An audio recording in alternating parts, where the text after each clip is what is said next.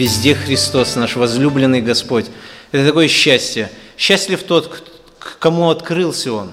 Это на самом деле пристань нашего покоя. Это, это скала, на которой мы стоим. Это та крепость, куда мы убегаем. Это такое благословение. Он жизнь, Он путь, Он все, все во всем.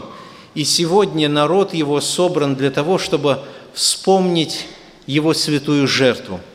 Друзья дорогие, вместе мы прочитаем Слово Божье – это послание, первое послание Коринфянам, друзья дорогие. 11 глава, с 20 стиха, с 20 стиха,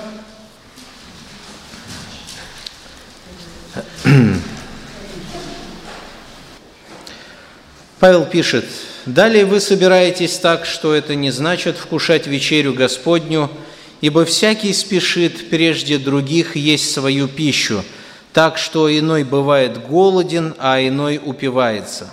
Разве у вас нет домов на то, чтобы есть и пить? Или пренебрегаете Церковью Божию и унижаете неимущих? Что сказать вам? Похвалить ли вас за это? Не похвалю. Ибо я от самого Господа принял то, что и вам передал, что Господь Иисус в ту ночь, которую предан был, взял хлеб и, возблагодарив, преломил и сказал, «Примите, ешьте это тело мое за вас ломимое. Это совершайте в мое воспоминание».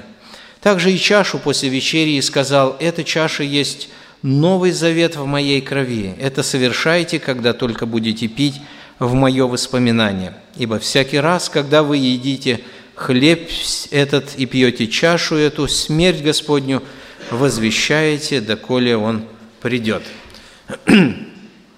Друзья дорогие, этот текст, который мы будем читать, конечно же, он находится в контексте. Э, мы знаем главную идею. Вы можете вспомнить э, на память, э, какая главная идея в послании к Коринфянам, э, ключевой стих в первом послании к Коринфянам, кто помнит? Домашние группы мы изучали. Я понимаю, конечно, наша память, она такая, слабоватая. Э, я бы, наверное, нет, ну я бы, наверное, сказал все-таки, потому что уже постоянно, постоянно это все. Кто помнит главный такой текст, который охватывает все послание, ключевой стих, первая глава, десятый стих, первое послание Коринфянам. А, это главная идея, э, которая охватывает все послание. Вы помните, что там написано «Умоляю вас, братья, именем Господа нашего Иисуса Христа, чтобы все вы говорили одно, и не было между вами разделений, но чтобы вы соединены были в одном духе, в одних мыслях. В одном духе и в одних мыслях. Если смотреть дальше контекст размышлений Павла, буквально можно так сказать, чтобы вы во Христе думали одинаково, чтобы вы во Христе, потому что контекст будет об этом говорить. Дальше прямо в первой главе а, об этом даже сказано будет. Посмотрите, братья, кто вы избранные. Немного из вас мудрых, смелых, сильных. Бог, говорит, избрал вот таких вот немощных, чтобы прославиться. И во Христе вся полнота. Он наша премудрость, Он праведность, Он освящение, Он искупление, чтобы никакая плоть не хвалилась перед Богом, а хвалящийся хвались Господом. Так Бог сделал – Проблема была в Коринфянской церкви разделение, группки разные были. И вы все помните, как, как эти группы назывались. Одни называли себя, что мы Павловы, Аполосовы, и еще такая группа была особенная такая. Они были Христовы вообще, это вообще удивительно было. Они были Христовы. Ну и что? К доброму это привело? Конечно же нет – не привело. Пришлось Павлу писать целое письмо, большое письмо в этот город Коринф. И слава Богу, может быть, я так вот смотрю, э, это хорошо, что так было, с одной стороны. Почему? Если бы, может, этого не было бы в Коринфянской церкви, а вдруг бы мы это переживали? а тут уже есть текст Священного Писания, мы говорим, слышь, был такой негативный опыт однажды, и видно, как Бог показал выход из этого пути. А, друзья дорогие, одно из разделений, там раз, много разных разделений было в Коринфянской церкви. Там, по ходу, делились, э, ну, мода была, что ли, там делиться так. На любой момент находили, на чем можно было поделиться, группки какие-то создать, особые такие, и уже все. Вот эта группа особых, это группы тоже каких-то. И вот одно из разделений было это вечеря Господня. Как? А здесь-то что? Вроде дело такое святое, хорошее. А там-то как могли поделиться люди? Что они там могли сделать не так? Ну вот, друзья, мы уже прочитали. И сегодня мы немножечко поразмышляем вместе с вами, чтобы у нас было ясное понимание о вечере Господней, ясное понимание этой истины, что такое вечеря Господня, чтобы мы нечаянно не впали в это заблуждение, которое впала Коринфянская церковь. Так что Павлу нужно было главу целую уделить этому, целую главу, друзья. А, но смотрите, с чего начинается – Первый. Э, в чем был извращенный смысл у Коринфянской церкви? Где они оступились? 20 стих, смотрите, Павел говорит. «Далее вы собираетесь так, что это не значит вкушать вечерю Господню». Получается, церковь собралась в вечере участвовать, и Павел им говорит, вы в курсе, братья и сестры, что вы-то пришли вечерю совершать, но на самом деле вы ее не будете совершать. Вы-то вкусите, и хлебушек укусите, и глоток вина сделаете, но для вас она не будет вечерей. Это как-то это режет. А что такое может быть? Да, да, вы представляете, так, так написано же. Вы собираетесь так, что это не значит вкушать вечерю Господню. Братья и сестры, я бы хотел сейчас прямо к вам обратиться и к себе. Вот мы сегодня пришли на вечерю Господню, а вдруг с нами так же? Вдруг у нас так же? Вдруг? Я не говорю, что обязательно у вас так, а вдруг так же, что мы сегодня собрались на вечерю, что это не значит, что мы будем ее вкушать. Хотя будем вкушать, но бесполезно получается. Вечеря Господня, друзья, буквально это ужин был у христиан – когда они собирались на ужин, и вместе в ранней церкви, они когда собирались на ужин, они в это время еще вспоминали жертву Иисуса Христа. Получается, ужин и вспоминание Христа – это было одно целое. Там немножко было по-другому, не как у нас. Да, у нас вот мы пришли и ушли, а они приходили еще и вместе кушали. Вместе кушали. Кто что мог принести, наверное. Ну, времена, наверное, такие тяжелые были – или же культура, сейчас э, времена другие, больше сейчас все люди обособленные такие, отдельно, чтобы не собираться, не кушать все свое. Там иначе было. Друзья дорогие, и вот они так вот собирались на эту вечерю. Павел называет эту вечерю Господней. Этим самым, друзья дорогие, придает этой вечере важное значение. Если это вечеря Господня – Ага, это уже что-то имеет в виду, да? Что мне придется, наверное, как-то, если где-то какие-то ошибки я буду делать в этой вечере, придется с Богом эти вопросы решать мне. Ну, вечеря-то Господня. Если это была бы вечеря, ну, не знаю, Павла, вечеря Петра, там, может быть, с Петром бы имели дело, а тут с самим Богом. Братья и сестры, дорогие, мы сегодня собрались на вечерю Господню – а, важно, чтобы в обряд не превратилось это все. Смотрите, Павел говорит, вы собираетесь так, что это не значит вкушать вечерю Господню. Думали, что собирались на вечерю, на самом деле это была пустая трата времени. Пустая трата. Почему? Почему, Павел? Разве, разве плохо? Смотри, апостол Павел, вот сейчас посмотри с небес, смотри, почти полный зал сидит – все люди сидят и радуются, Что ты скажешь про нас, про церковь города Салавата, апостол Павел? Какое бы ты письмо написал каждому из нас? Мы на самом деле приходим вечерю совершать, а может быть мы тоже, как коринфяне, вдруг где-то какая-то ошибка произошла. Друзья дорогие, пусть Бог нам поможет, чтобы Его нежная рука, она светильник наш поправляла внутри. Ну, вдруг что-то не так. Мы же не архангелы, так же. У нас же мы способны ошибки делать или нет, братья и сестры? Конечно, способна. И я способен. Все мы способны. Все же мы в одном котле-то варимся. Нет ни, ничего доброго ни в, ни в ком, братья и сестры. Нет ни в ком ничего доброго. Доброе, если есть в нас, то это Дух Божий. Больше ничего там нету доброго. Убери Духа Божьего, все, нам конец. Мы грешить будем по полной программе. Вот сейчас, братья и сестры, убери от вас Духа Святого, Духа Христа, от вас, от меня – это ж грешить будем так неуправляемо, что сам сатана завидовать будет. Скажет, ничего себе жару дает. Надо же. Да, такова наша природа проклятая. Мы часто не знаем себя, кто мы есть на самом деле. Не знаем себя. И вот э, причина, почему Павел в укор им ставит что, братья, вы, в принципе-то, собрались вечерить, но на самом деле это не вечеря. Нет, это не вечеря. А что не так, апостол Павел?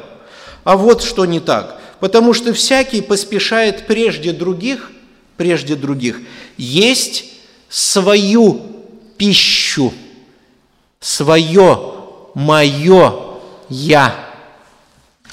Все связано со мной, да? Свое, мое, у, у, у детей это очень часто, да. Это мое, это мое. А, и бывает также и у взрослых.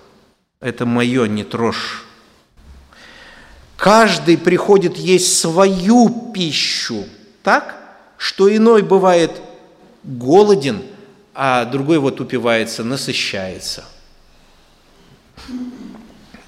В Коринфе были группы людей – Одни были из богатых слоев, а другие были из бедных. Бедный что принесет на еду? Не знаю, что он там принесет. Может, вообще ничего не принесет. А богатый принес. Да. Я вспоминаю случай в армии. Одному солдату пришла посылка. А в армии, когда пришла посылка, все радуются. Потому что кушаем все – а вот его посылку не заметили мы что-то. Она пришла, мы знаем, что она пришла, но она не дошла до нас. И ночью его поймали. Он под одеялкой кушал. Почему? Но это же его посылка. Он имеет полное право. Ему какая разница до нас, умираем ли мы с голода или нет? Это его посылка. Друзья дорогие, Примерно так Каримской церкви. Ладно, это в армии, неверующий человек. А это братья, братья и сестры. Пришли, группа пришла, буженину принесла, шашлычки. Так, у кого еще? Так, Любаня, айда к нам. Там у тебя мясо есть. Ага. Алла, там сало немножко дашь. Вот, группу собираем. Группу собираем а у кого-то этого нету. Ну что ж, нету, нету, ребята, уж извините, такое дело. Мы собрались, мы тузок свой развернули, съели, и все, хорошо, хорошо, прямо аж радостно. Мы так рады, что такая группа есть. А те остались в небрежении. У них животы урчат. Там ничего нету, пусто. Вот если бы эта группа спросила Христа, «Господи, что повелишь мне делать с этим куском мяса? Что повелишь мне делать? Дать ли часть моему брату ближнему, который ничего не имеет, или не дать?» Верю, Христос бы ответил сразу. Христос бы ответил сразу. И вот получается, друзья дорогие, одни наедались, а другие голодными уходили с этой вечери – а ведь на этой вечере вспоминали жертву Христа, вспоминали самого Иисуса, как Он жертвенно отдал себя. И, наверное, многие верующие говорили, да, слава Иисус тебе, слава и благодарность тебе, как мы хорошо живем. Да хорошо ли ли вы живете-то на самом деле? Мы вот на вечерю собрались. Павел говорит, лучше бы не исполнять вам этот обряд вечери. Вы буквально его оскверняете. Эту вечерю вы своим поведением оскверняете. И дальше говорит Павел, разве у вас нет домов на то, чтобы есть и пить? Ну, если хотите пировать, если хотите наедаться, ну, делайте это дома. Но на вечере Господней своей едой не разделяйте людей. Если уж ты принес кусок мяса, и там 70 человек, но на 70 раздели, пусть будет по 2 грамма, но зато для всех будет. Ну сделай так, ну что ты? Зачем ты разделил сейчас? Вот масса, которая может, а масса, которая не может. Мы сейчас не берем во внимание лентяев. Хорошо? Про них мы сейчас говорить не будем, потому что есть еще прослойка людей такая, прослойка, это лентяи называются – они вообще ничего не хотят делать, они только хотят кушать, они как хищники, чтобы их кормили, кормили, кормили, а сами ничего не будут делать. Это другая прослойка, про них мы вообще сейчас говорить не будем.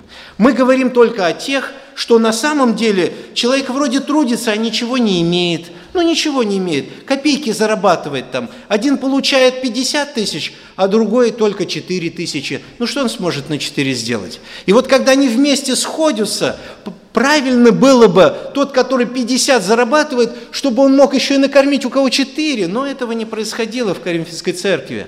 Не было этого. И Павел говорит, я не хвалю вас, братья, не хвалю. Вы что-то не то делаете вообще. Если уж вы хотите наедаться, кушайте дома, пожалуйста. Не пренебрегайте только бедными в этой церкви. Вы что думаете, что бедные, ничтожные люди? Да нет, абсолютно. Христос ведь таких избрал. Посмотрите, братья, кто вы избранные. Немного же из вас знатных. Немного ведь. Есть здесь знатные, нет? Знатные. Это голубых правильно будет сказать? Нет кровей. Потому что уже слово такое неправильное наше современное. Све... А?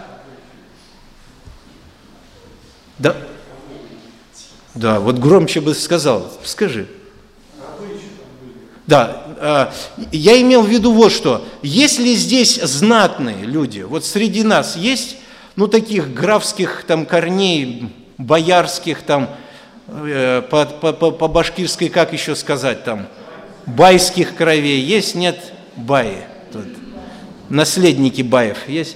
Ну, может быть, один-два найдется – но основная эта масса не так же. И теперь что, пренебрегать церковью? Так это же что тут это, что за люди собрались-то? Это люди, избранные Отца Небесного. Это царь царей себе народ такой избрал. Царь вселенной так избрал народ. Ты хочешь ими пренебрегать? Ни, ни в коем случае. Ни в коем случае. И Павел говорит, что сказать вам на это, братья? Вот то, что вы так делаете, похвалить ли вас за это – не похвалю.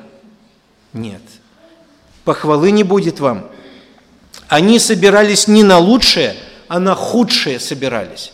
Вот тебе раз. Вроде вечерю пришли совершить, а оказывается еще хуже себе сделали. Вы представляете, сегодня мы, я и вы, пришли на вечерю, думаем, сейчас святое дело сделаем, а с вечерю уходим, оказывается, еще хуже сделали. О, а так может быть? Да, может быть. Может быть, если наши взаимоотношения с друг другом неправильные. Неправильные. Если кто-то камень в сердце держит своем и не отпускает. Если кто-то с кем-то в еще об этом чуть-чуть поговорим попозже. Друзья дорогие, они заслуживали сурового порицания. Сурового. Знаете, что у них была? Просто была форма. Была форма. Вот все. Пришли, сделали и ушли. В книге пророка Осии, 6 глава, 6 стих, Господь говорит, «Ведь я милости хочу, а не жертвы, и познание Бога, нежели всесожжений». Я хочу, чтобы вы милостиво друг к другу относились. А не то, чтобы вы пришли, жертву принесли, пошел ему в глаз дал, наорал на него, наклеветал, наговорил разную, там, не знаю что. Бог говорит, ведь это не так важно, что вы сделаете. Я больше всего хочу, чтобы ваши отношения правильные были – а не то, чтобы вы там жертву принесли или не принесли. Бог заботится о том, чтобы взаимоотношения с людьми были правильными. И дальше он говорит в оси, и еще чего он хочет? Желает, чтобы было у людей познание Бога, а не в том, чтобы много всесожжений разных приносить. Чтобы люди ходили перед Богом, знали, кто Господь. И, друзья, если человек знает, кто Бог, если человек знает первую заповедь, первую заповедь, то вторая будет исходить из первой заповеди. Возлюби Господа, вторая – возлюби ближнего. Если с первой проблема, вторая вообще там. Но единственное, что мы сможем сделать во второй заповеди, это полицемерить, сказать, Мир вам, братья сестры, мир вам, а внутри ненавижу вас всех. А снаружи мир вам, приветствую тебя, дорогой брат, сестра. Обнимает, а здесь зубы стиснуты, и маль даже трескается. Что это такое? Господь это своими словами называет. Это называется лицемерие. Это вот игрушка какая-то. Сохрани нас Бог, друзья, братья и сестры. Во все времена Бог желал, чтобы мы познавали Его и через призму познания Бога могли жить. Это желал во все времена Бог в Ветхом Завете, в Новом Завете. Друзья, братья и сестры, неправильное участие в вечере Господней не имеет никакого смысла. Оно единственное, что делает, увеличивает нашу вину. Вот поэтому сейчас мы с тобой вместе здесь. Господи, в каком состоянии мое сердце? Вот давайте, братья и сестры, помоги нам Бог Святым Духом, чтобы Он там все проверил. Как Давид однажды в 138-м псалме сказал, «Ты там проверь мои мысли, и сердце мое, Господи, проверь, не на опасном ли я пути стою, и направь меня на путь вечный. Братья и сестры, нам это нужно сказать. Мы можем же вот просто, вот как Коринфяне, просто как Коринфяне. Вот оно было извращенное понимание вечери Господней. Вечере люди приходили и говорили, наш Христос умер за наши грехи. Вот этот вот Христос, который так жертвенно принес себя в жертву, живет во мне, а на жизни, по жизни совсем другое.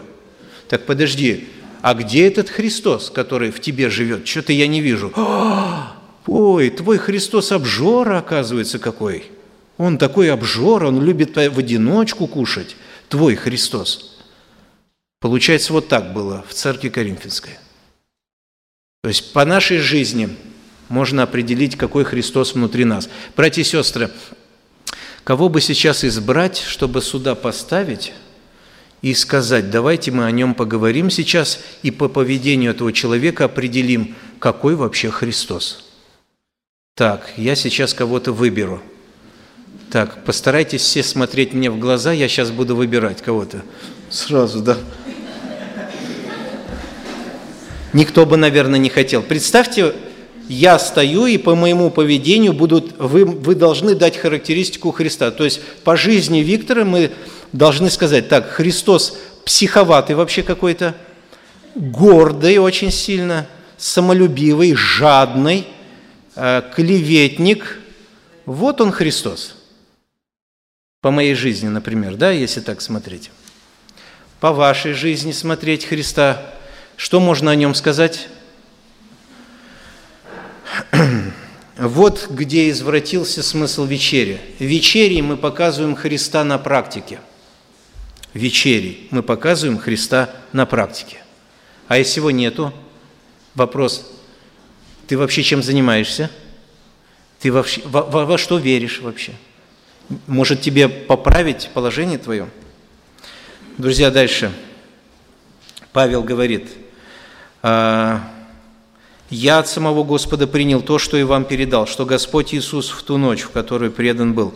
Павел говорит, что то, что я вам говорю, вообще-то это Он установил – и мы уже об этом сказали, поэтому достойно внимания это слово. Павел был просто проводником, проводник, который услышал от Господа и передал, не искажая. Кстати, хороший пример для нас, для каждого из нас. Не добавлять много чего лишнего своего, когда говорим Слово Божие людям. Да, Павел, смотрите, говорит, Бог мне сказал, я вам передал. Все. Вот так мы я не знаю, когда мы беседуем с людьми, они говорят, ну не знаю, ты, э, ты это говоришь. Нет, нет, нет, я просто тебе сейчас сказал то, что Бог сказал, я тебе передал. Вот хорошо, если мы не добавляем ничего своего, когда проповедуем людям Евангелие. И Павел говорит, вот в ту ночь это все установлено была заповедь, в которой вы участвуете, Коринфяне, и ее нарушаете – в ту ночь, которую предан был. Решающий момент в жизни Христа был. Кто на его на стороне, а кто против него. Мы должны понимать, что вечерю установил Господь, и мы и несем напрямую ответственность перед Богом. Знаете, братья, вот почему а, мы сегодня об этом не будем говорить. А, в конце 11 главы написано, «Многие из вас немощны, больны и немало умирают». Помните, да? Если кто к вечере подходит недостойно, больны, немощные, немало умирает. А, а почему так? Вот если бы вечеря была грех просто против людей, возможно бы этого не было. Но мы здесь грешим против Бога. Вечеря же Господня, и мы нарушаем ее. И нам придется иметь отношение с Ним. И Господь начинает воспитывать нас. Немощь, болезнь, ну и умрет человек тоже. Много ли мало умирало в Коринфской церкви? Немало. Интересно, сколько? Вот меня всегда э, чешется язык задать Господу вопрос. Господь, а какой процент в Коринфской церкви умирал? Вот. Интересно, что бы сказал Бог, да? Ну, что хочу сказать тебе, Виктор? 50. Да, да. А может и такое быть. Какова суть вечери? Что нужно нам четко разуметь и понимать? Вот когда мы приходим, прежде чем мы будем вкушать и пить, что мы должны понять вообще? Что в нашу голову должно войти? Это очень важно. 24 стих взял хлеб и, возблагодарив, преломил и сказал, «Примите, едите это, есть тело мое за вас ломимое, это творите в мое воспоминание». Также и чашу после вечери и сказал, «Эта чаша есть новый завет моей крови, это творите, когда только будете пить в мое воспоминание. Ибо всякий раз, когда вы едите хлеб этот и пьете чашу эту, смерть Господню возвещаете, доколе Он придет». Друзья, вот суть вечери, сама суть. Время установления в ту ночь. В какую ночь, друзья, Христос устанавливал вечерю? Что за ночь такая была? А? В которую предан был, да? По тексту. Понятно, что он предан был. А в какую ночь он предан был? Что за такая ночь особенная? Почему они ночью собрались-то? Наверное, они тоже баптисты были, ночью собираются. Не, Наумов нельзя тебе отвечать. Ты... Это как в Яралаше, говорит, дважды два, четыре, пять и пять, двадцать пять. А в, зале, а в классе все маленькие сидят. А там сзади самый большой. А ты, говорит, что здесь сидишь? А я, говорит, здесь самый умный. Вот. Наумов тоже так решил все. Друзья, что за ночь такая была? Пасхальная ночь была, так? Так, пасхальная ночь. Они должны один раз в год это было делать. А что за такая пасхальная ночь? Что это за ночь такая особенная, пасхальная? Что, что там такое? Что было-то в это? Что за событие когда-то было? А? Выход евреев откуда? Из Египта. А зачем они оттуда выходили? Они были рабами фараону. И Бог однажды сказал, что я выведу свой народ из этой земли и введу свой народ в другую землю, обетованную, по-русски обещанную. Так, и Господь а, выводил народ свой. Фараон отпускал евреев или нет? Нет. До чего дошло, друзья? Дошло до последней казни. Сколько казней было? Последняя казнь какая была? Смерть первенцев, друзья. Смерть первенцев. То есть Господь говорит фараону, если не отпустишь народ мой, то все перворожденное в твоей стране умрет этой ночью. Ангел-губитель сойдет и будет уничтожать всех первенцев вообще. Фараон отпустил или нет? Нет, не отпустил, ничего страшного – не такое терпели.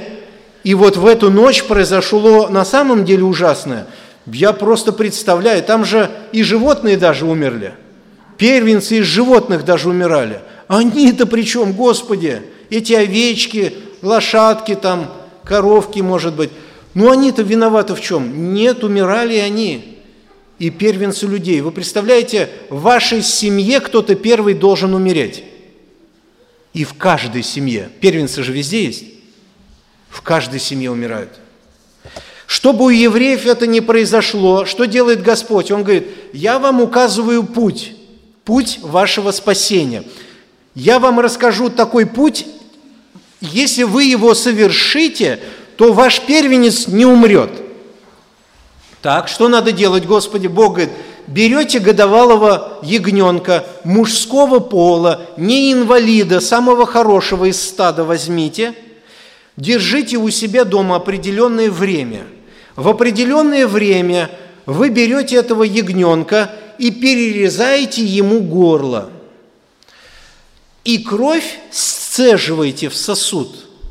Потом берете травку и соп, эту травку макаете в кровь, и что делаете – мажете косяки, косяки и перекладину. Для чего? Зачем это нужно было делать, друзья? Чтобы когда ангел-губитель шел, он видел на косяках кровь и что? Что это такое? Пасха. Прохожу мимо. Друзья, Пасха, проходя, суды Божьи проходят мимо. Это Пасха. Вот это и есть Пасха.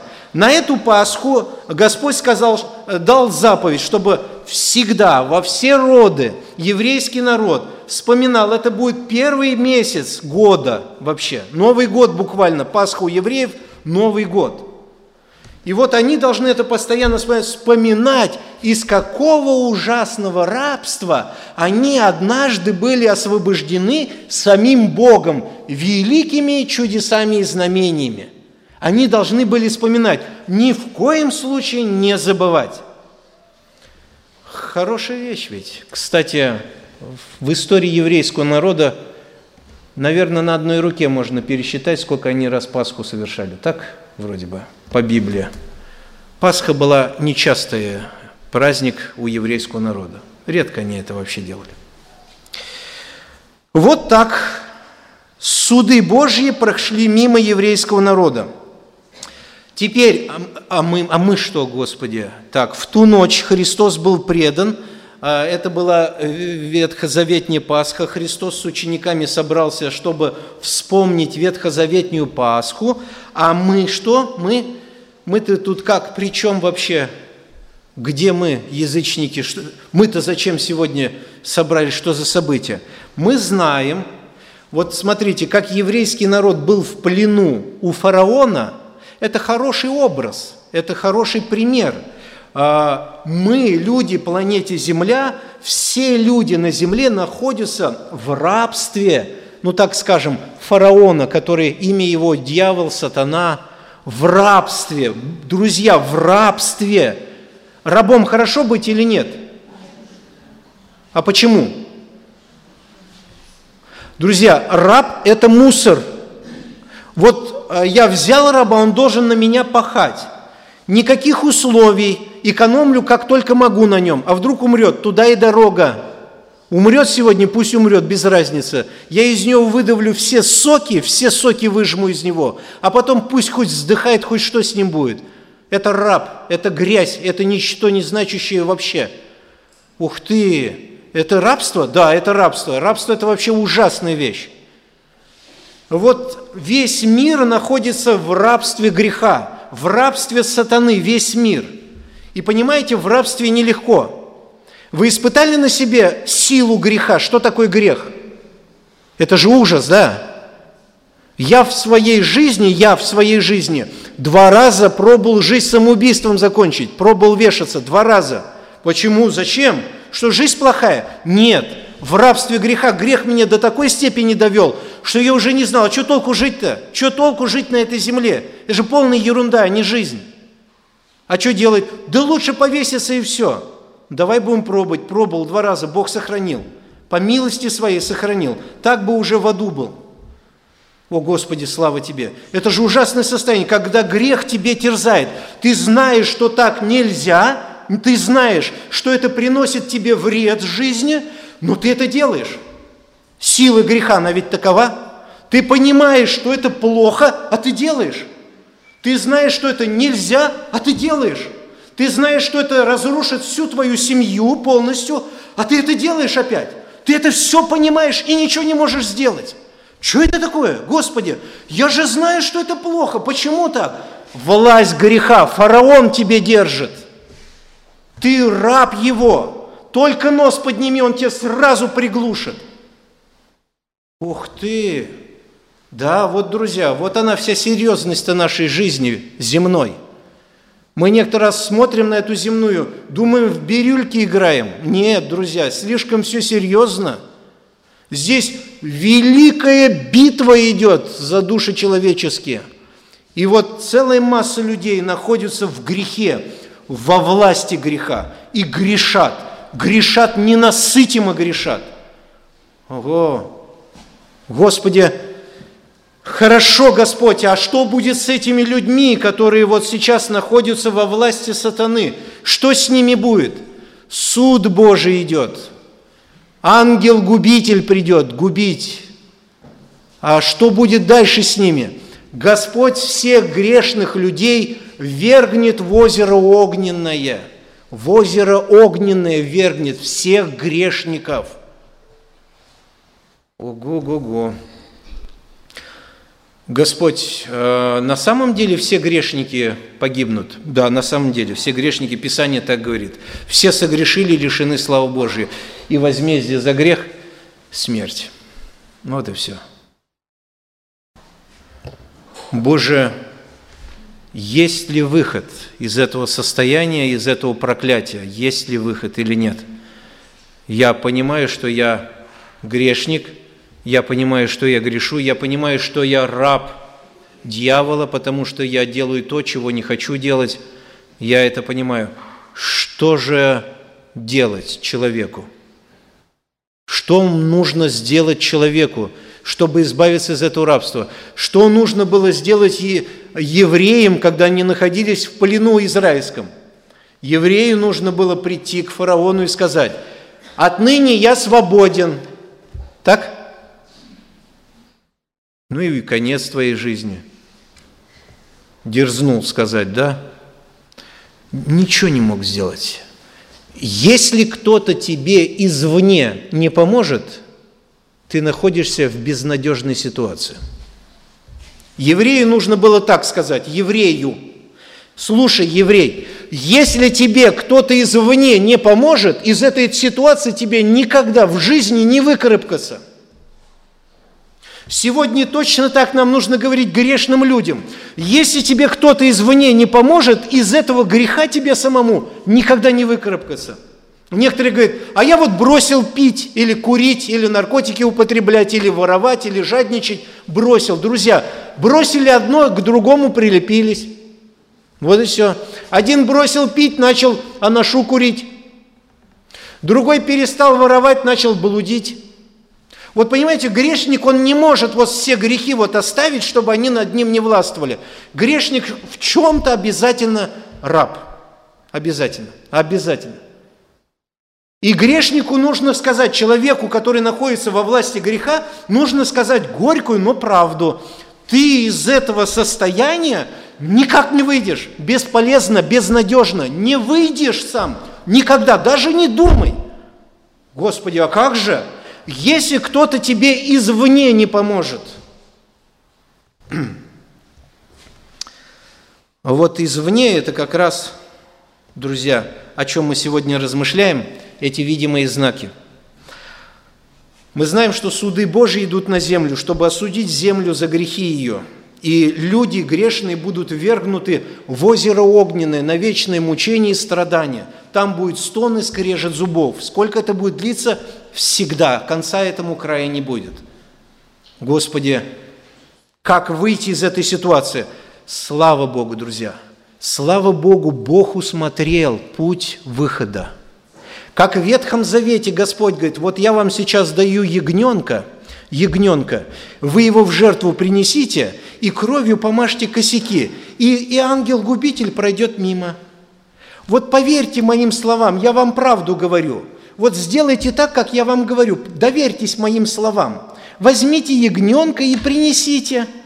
Доверьтесь, только да, поверьте, не, не сомневайтесь. Я думаю, наверное, многие все-таки сомневались, наверное, как-то там, да? Ну да, еще не хватало овцу там приносить, что, другого пути, что ли, нету? Бог говорит, нет только вот этот путь, больше нету другого. Путь только один. Сегодня Христос, сегодня Христос, помните, Иоанн Креститель, когда крестил и увидел, что Иисус идет, он сказал о нем, вот кто? Вот Агнец Божий, вот он ягненок идет. Какой ягненок? Пасхальный ягненок, новый, новый ягненок идет, который Бог не только за еврейский народ принесет, но за весь мир абсолютно – Благодаря этому ягненку, вот этому Иисусу Христу, суды Божьи пройдут мимо души человеческой. Если человек доверится этому пути спасения, который Бог указывает, а путь спасения – это только Христос, Христос пришел, чтобы взять грехи всех людей на себя, грехи твои, мои, всех людей, всех времен, народов, всех абсолютно. Он взял эту мощь грехов на себя, всю эту вину – и пошел вместо тебя и вместо меня на этот проклятый крест страдать. Как, как ягненок, который был пригвожден, который был истекал кровью. И теперь всякий, всякий, кто в вопросе своего спасения, кто в вопросе решения своих проблем жизненных, то есть как мне избавиться от грехов, если этот человек доверяется пути Божьему, на Христа доверяется, что только в Христе мое спасение – то Бог по милости своей суды Божьи проходят мимо. Вот почему в первом послании Коринфянам, в пятой главе, если мы в одиннадцатую читаем, а в пятой написано, «Ибо Христос – Пасха наша».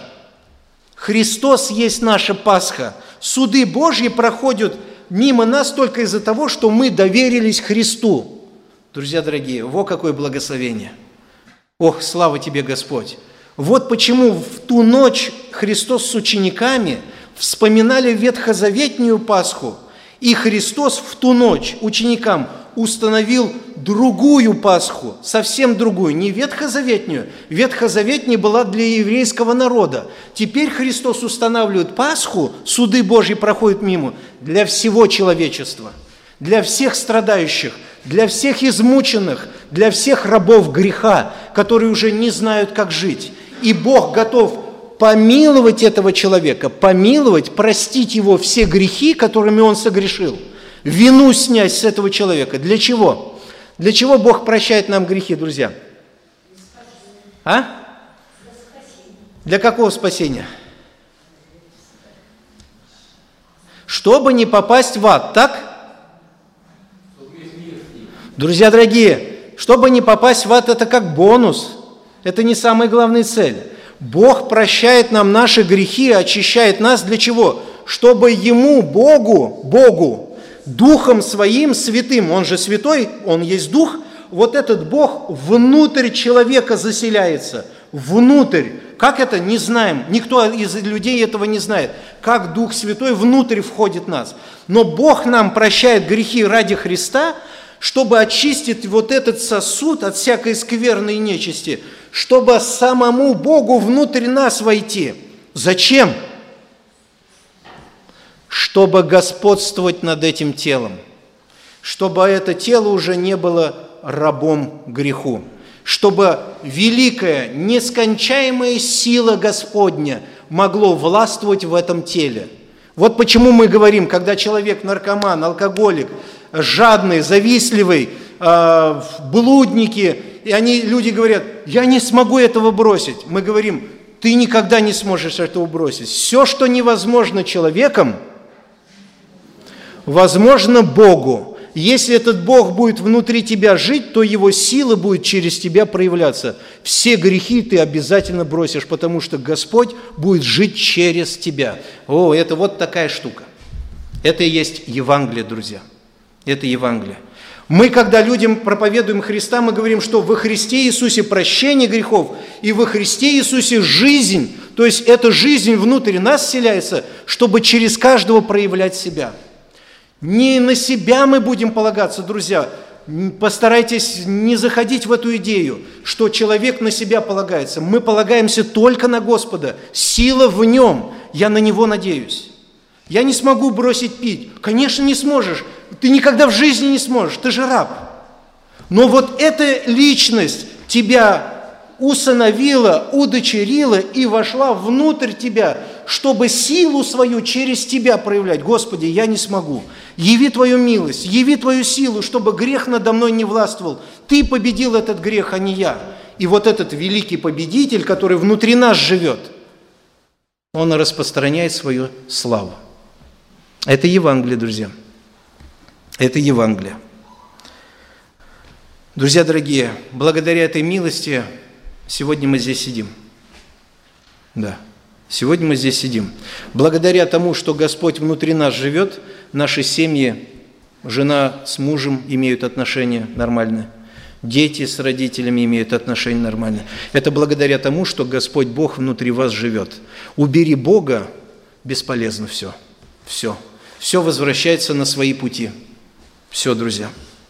Друзья дорогие, как нам совершать эту Пасху? Время установления вечери в ту ночь, в пасхальную ночь, Христос устанавливает новую Пасху, новую, как бы сказать, другую Пасху для всего человечества.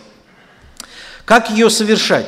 Ну, совершать как? А, кусочек хлеба кушать и глоточек вина пить. Но во всем этом важно помнить вот что. Главное не обряд сделать, главное не обряд сделать, а главное понять, что ты делаешь. Вот это очень важно. Вот это очень важно, друзья.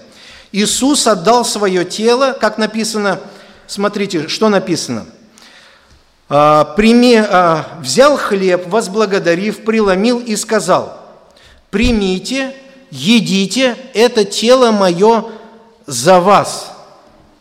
Это тело мое за вас. Друзья, буквально вместо вас. Нате, кушайте кусочек хлеба. Что это такое? Вот когда ты будешь кусочек хлеба кушать, помни, что мое тело вместо тебя было пригвождено на крест. Ты там должен был быть, а я вместо тебя, за вас, друзья. За нас совершилось воплощение Христа, за нас. Вместо нас Он исполнил закон, ветхозаветний закон. Вместо нас Он был безгласен перед Понтием Пилатом и перед Иродом – Вместо нас Он подставил свою спину. Вместо нас Он пошел на наш крест и понес наши грехи. Вместо нас. Вместо нас Он занял наше место на этом проклятом кресте, где мы с тобой должны были быть распяты, а Он занял наше место вместо нас. Вместо нас Он кричал на кресте, «Боже мой, Боже мой, для чего Ты оставил меня?» Вместо нас кричал – Друзья, вместо нас Он умер, и с Ним на кресте умерли и мы. Мы были в Нем, и вместе со Христом умерли и мы. Это очень важная истина. Христос нас заменил. Мы проклятые должны страдать, а Христос нас заменил. Он умер, чтобы мы не погибли и стали Его детьми. Теперь мы, как верующие дети, отдаем тела наши в орудие праведности. Тела наши Ему отдаем, да, они отданы. И мы говорим, Господи, вот тело мое – это орудие праведности, чтобы Христос проявлялся через каждого из нас силой своей свыше. Друзья дорогие, вкушать хлеб – это значит вспоминать его искупительную смерть, которая была вместо нас. Вот что означает хлеб, который вместо нас, тело вместо нас. Когда я ем кусочек хлеба, я говорю, Господи, я так благодарю Тебя, что Ты мое место занял на кресте. Я должен был умирать, а Ты вместо меня пошел. Вы представляете? Трудно нам это представить, очень трудно. Знаете, почему трудно? Мы не испытывали это так в жизни. Небольшая часть людей только испытывала, когда ты наделал делов, а вместо тебя страдает другой. Бывало в вашей жизни так? Вы на работе что-то наделали неправильно, а все шишки на другого. Недавно у меня дома жена а, отругала сына. А, там, ну, нашла какой-то момент такой и отругала сына. Сын говорит, я не делал это, мам, а, а сделал это я. Это я сделал. Не, не сын, а я сделал. Я подхожу, и я говорю, Альфиюш, я, наверное, это сделал. Ну, не часто я это делаю, но на, на этот момент, наверное, я это сделал. И вы представляете, а я мог бы этого не сказать. И все шишки бы на бедного сына. И он бы понес мои грехи. Тяжеловато, да, когда обвиняют тебя, и ты не виноват. А вы представляете, Христа Отец обвинял, потому что Он нагрешил так много – так много нагрешил Христос этот, так много. Как? Он не грешил вообще? Да, но страдать будет так, как будто он всегда, от начала до конца грешил только Христос. Как будто. О Господи! Это очень важная истина. Вместо нас. И когда я ем хлеб, я это вспоминаю. Господь, Ты вместо меня пошел. Я так счастлив, я так рад, что Ты есть, Господи. Как хорошо, что Ты есть, Христос. Дальше, друзья. 25 стих. «Также и чашу после вечери и сказал, эта чаша есть новый завет в моей крови. Это творите, когда только будете пить в мое воспоминание». Смотрите, вино – это, это новый завет в моей крови. Что такое новый завет? Договор, соглашение, союз, завет. Слово «завет». Вот кто читает Библию, Ветхий Завет, Новый Завет. Союз, договор, соглашение – Буквально в моей крови Христос говорит, эта чаша – новый договор, скрепляемый моей кровью. Вот эта чаша – новый договор. Благодаря этой крови вы, люди, вступаете с Богом в новый союз, в новый союз. И для этого нужно было пролить кровь, для этого нужна была принесена, должна была принесена жертва, жизнь должна была отдана, потому что жизнь в крови – вот благодаря этой крови теперь мы в союзе с Богом. Все. И это союз нерушимый, друзья. Вот что интересно. Союз вообще нерушимый, на века. Ух ты, ничего себе. Да, и это все Христос сделал. Вы представляете? Благодаря пролитой крови Христа Господь вводит нас в новый союз с Богом. В новый союз. Вкушать э, хлеб, вспоминать его искупительную смерть, а пить вино значит помнить, вспоминать, что благодаря пролитой крови мы теперь в других отношениях с Богом, совсем других. Раньше были врагами, а теперь мы его народ. И смотрите, друзья, это Новый Завет. А есть еще какой-то? Старый, ветхий, а чем, а, а, а почему бы нам в старом не остаться все это? В старом же, вот ясно сказано в старом, вот так поступай, вот так поступай, вот так поступай и вот так поступай. В Ветхом же Завете ясно сказано или нет? Вы понимаете, когда читаете Ветхий Завет, вы что-нибудь понимаете, нет? Как надо поступать? Да, я понимаю. Я все понимаю. Не знаю, может, кто не понимает, я понимаю. Ветхий Завет, когда читаю, я понимаю, вот так надо поступать, вот так надо поступать, вот так, вот так, вот так, вот так, и все. А зачем Бог отменил-то Ветхий? Цель-то какая? Зачем новый-то Господь даешь? Цель какая? Вот Ветхий же дал, там же ясно прописано, до мелочей сказано, как надо вообще жить. До мелочей, друзья. Вот прямо, извините за выражение, дурак поймет. Вот если будет читать, даже он поймет – как хорошо, а как плохо, что благословение, а что проклятие. Зачем Богу Новый Завет-то давать? Друзья, цель, цель закона Божьего, цель закона Божьего – показать человеку, что ты несостоятелен в том, чтобы жить по Слову Бога. Несостоятелен. Вот цель Ветхого Завета – показать всей нации евреев, всем людям показать, вы несостоятельны, бесполезно, и вы не способны будете жить по моему слову, не способны, не сможете – Хоть как вы подходите, хоть как вы размышляете, но это не выйдет. Согрешил разок – смерть. Вот и все.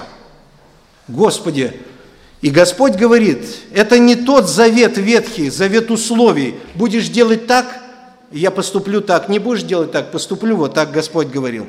И Ветхий Завет евреи не смогли его исполнить, абсолютно не смогли. Условия Нового Завета излагаются в Евреям мы изучали на домашних группах 8 глава с 10 по 12 стих. Э, вот завет, который завещаю Дому Израилеву после тех дней, говорит Господь. Вложу законы мои в мысли их, напишу их на сердцах их, а до этого что не было написано и не вложил? А до этого не вложил разве законы. Э, разве Господь не вложил в сердца людей законы? Друзья, здесь идет речь о Духе Святом. Мы имеем ум Христа, Писание так нам говорит. Мы имеем ум Христа. Смотрите дальше. «Вложу, напишу их на сердцах их, и буду их Богом, а они будут моим народом. И не будет учить каждый ближнего своего и каждый брата своего, говоря, познай Господа, потому что все от малого до большого будут знать меня, потому что я буду милостив к неправдам их, и грехов их и беззаконий их не вспомину более. Говоря новый, показал ветхость первого, а ветшающее и стареющее близко к уничтожению. То есть Бог показал Ветхий Завет несостоятельно оказался, чтобы человека привести к счастливой жизни. Несостоятельно.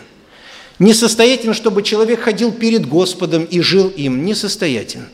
Закон показывает человеку, что он проклятый и грешник, чтобы человек мог сказать, Господи, а что же мне делать? Новый Завет меняет нашу внутренность. Вы заметите, в Новом Завете Господь Бог сам внутрь в человека входит. Заметили? В Новом Завете Бог сам внутрь входит человека, внутрь нас заходит. Зачем? Ты скажи нам, что надо делать, и мы сделаем, да и все, какая разница-то, Господи? Ты нам скажи. Да я уже говорил одним, они ничего не смогли сделать. И уже целый, целая эпоха вот народа израильского. Все говорил да говорил, а толку-то никакого. А если даже кто-то делал, то они жили буквально по милости Божией, Божьей благодатью, полностью на Него полагались. Друзья дорогие, и вот в Новом Завете чудо вот какое происходит. Бог сам лично внутрь заходит человека. Теперь Господь не в храме будет жить, не в храме, а где? Теперь храм мы становимся. Вот этот Иерусалимский храм теперь переносится в нас. Теперь мы, и теперь Дух Божий сам лично там присутствует, как написано в послании к Коринфянам, «Вы храм Духа Святого, и вы не свои, вы куплены дорогою ценою». Вот оно как, Господи, да. Это ведь самая важная истина. Поэтому сказано в 8 главе Римлянам, кто Духа Христова не имеет, тот и не его. То есть буквально без силы Святого Духа человеку невозможно жить праведной жизнью, чтобы угождать ему. Это бесполезно. Бесполезно, друзья. Это пустая трата времени. Это утверждение своей самоправедности. Самоправедности. Смиренный человек говорит, Господи, я понял, что я ноль. И я хочу на Тебя полагаться, хочу на Тебя надеяться. В Тебе сила моя. Я только всегда буду приходить к престолу благодати Твоей, провозглашать буду свою немощь и буду нуждаться, чтобы сила Духа Святого через меня являлась. То есть, другими словами, тело мы отдаем в орудие праведности. сознательно, как личности. Друзья дорогие, друзья дорогие, Новый Завет был утвержден, скреплен раз и навсегда кровью Христа. 9 глава послания евреям, 11-14 стих. «Но Христос, первосвященник будущих благ, придя с большую и совершеннейшую скинию, не рукотворенную, то есть не такого устройства, и не с кровью козлов и тельцов, но со своей кровью однажды вошел во святилище и приобрел вечное искупление.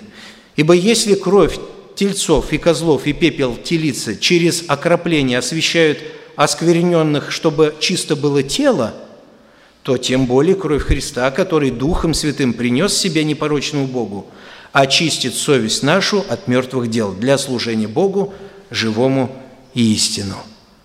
И по этой причине мы вместе с Павлом можем сказать такие слова. Римлянам 8 главе. «Кто будет обвинять избранных Божьих? Бог оправдывает их. Кто осуждает? Христос умер, но и воскрес. Он и одесную Бога, Он и ходатайствует за нас. Друзья дорогие, сегодня вот этими видимыми знаками мы провозглашаем всему миру, видимому и невидимому. Единственное наше основание для нашего спасения – это только Христос, другого нету. Он не только наше спасение, Он еще и наша жизнь. Мы им живем. Все им от Него и к Нему, друзья. Благослови нас Бог. Помоги нам, Бог, вот это совершать, и чтобы мы могли всей нашей жизнью сказать, мы живем Христом. Наши отношения между собой, братья и сестры. Мы начинали служение с того, что когда Коринфянская церковь собиралась, они собирались на вечерю, но это не значило, что они вечерю должны были совершать правильно. Они ее нарушили. Братья и сестры, вы и я – не нарушать ли мы сейчас будем вечерю Господню? Христос, мы сегодня этими знаками будем говорить, Христос – мое оправдание. Благодаря Христу мне прощены мои грехи. Благодаря Христу вообще я живу. Я в других отношениях с Богом. Я уже живу в другой плоскости. Бог теперь становится господином моей жизни. Все. Теперь это, это слова. А поведение как? поведение как. Дорогие мужья, как вы относитесь к вашим женам, ваше поведение? Верующие мужья, верующие мужья. Как? Дорогие жены, ваше отношение к мужьям, какое оно? Соответствует священному писанию или нет? На самом ли деле Христос через вас являет что-то или нет? Дети верующие, вы как вообще? – к вашим родителям относитесь, через ваше поведение Христос проявляется или нет? Как это? Братья и сестры, которые работают на рабочих местах, через вашу жизнь видно, что Христос проявляется или нет? А мы сегодня будем об этом говорить этими знаками. А вдруг мы неправду скажем? А что делать, чтобы неправду не сказать? Осудить нужно свои поступки – надо их просто судить. Господь, вот здесь у меня с женой я виноват. Я повысил на нее голос, я вообще был в страшном раздражении. Я здесь виноват. И прошу Тебя, Христос, яви силу Твою, чтобы все это можно было исправить. Чтобы можно было подойти, извиниться, попросить прощения не лицемерно, но от всего сердца, Господь, соверши эту победу Ты во мне. Помоги, Господь. Друзья, если не так, то хочу вам сказать – если все-таки вы дерзнете в вечере подходить, то многие из вас будут немощны, больны, и некоторые даже умрут. Бог же одинаковый, как во времена Коринфской церкви, так и сейчас. Он ни на капельку не изменился. Но он ведь не желает, чтобы так было. Что для этого нужно? Просто признать и осудить поступки свои. Вот что нужно. Единственное, что будет этому мешать, это наша что? Гордость. Или нет? Или я не прав? Также Писание везде нам показывает, что гордыня – это вообще страшная штука. Подойти, извиниться, попросить прощения, э, найти мир. Помоги нам Бог. И помните, смиренным Бог дает благодать. Если вы хотите исправить всю ситуацию, Бог на вашей стороне – любовь Божья, милость, она на вашей стороне, если вы хотите исправлять ситуацию. Если нет, ну тогда, тогда тоже Бог на вашей стороне. Бог будет из-за любви вас наказывать, чтобы привести вас в чувство. Это тоже милость Божья. И это хорошо, что у нас такой Отец. Благослови нас Бог, дорогие возлюбленные братья и сестры. Помоги, чтобы вечеря Господня не стала для нас пустым обрядом, что мы несем ответственность перед Господом, и чтобы мы понимали суть евангельской истины. Христос вместо нас, и Он ввел нас в другие отношения с Господом. И поэтому вся слава только Ему, а не нам. Ставши мы сейчас будем молиться и приступать к вечере. Великий и благословенный Господь, слава Тебе, хвала Тебе, только Ты мог таким чудесным образом совершить справедливое искупление рода человеческого. Для этого нужно было Тебя самого, Господь, принести в жертву. Господи, я благодарю Тебя, Христос. Я даже, я настолько мало это понимаю, глубину эту, Господь, Твоей святой жертвы. Настолько она для меня далекая порой, Господь. Только чуть-чуть, гадательно, как сквозь тусклое стекло, Господи. Так хочу, так хочу разуметь, Господь, Твою святую жертву на кресте, Твое воскресение, все Твои подвиги, Христос возлюбленный. Так хочу это понимать. Боже, спасибо Тебе. Спасибо за такую милость, что меня проклятого грешника, который погибал, мучился в грехах своих, был рабом греха, рабом сатаны, и Ты взял меня, выхватил из рук этого дьявола, Господь, и сделал меня детем Своим. И до сегодняшнего дня Твоя рука меня ведет и не отпускает. Господи, слава Тебе! Как хорошо быть, жить под властью Твоею! Как хорошо, когда сила Твоя внутри присутствует в безмерном... Господи, сила Твоя безмерно внутри э, нас находится. Слава Тебе! Благослови, Господь, чтобы сегодня в вечере подойти не просто как к пустому обряду, а дай поразмышлять, Господь, по сердцам нашим и поблагодарить Тебя за такую великую милость, которую Ты проявил к нам. Вся слава Тебе, не в осуждение, а во славу Твою. Если есть грехи, Господь, которых Ты обличаешь нас, дай нам исповедать перед Тобой, дай осудить грех, признать свой поступок, не обвинять других, а обвинять себя, Боже. Да будет имя Твое прославлено во всем. Отец, Сын и Дух Святой. Аминь.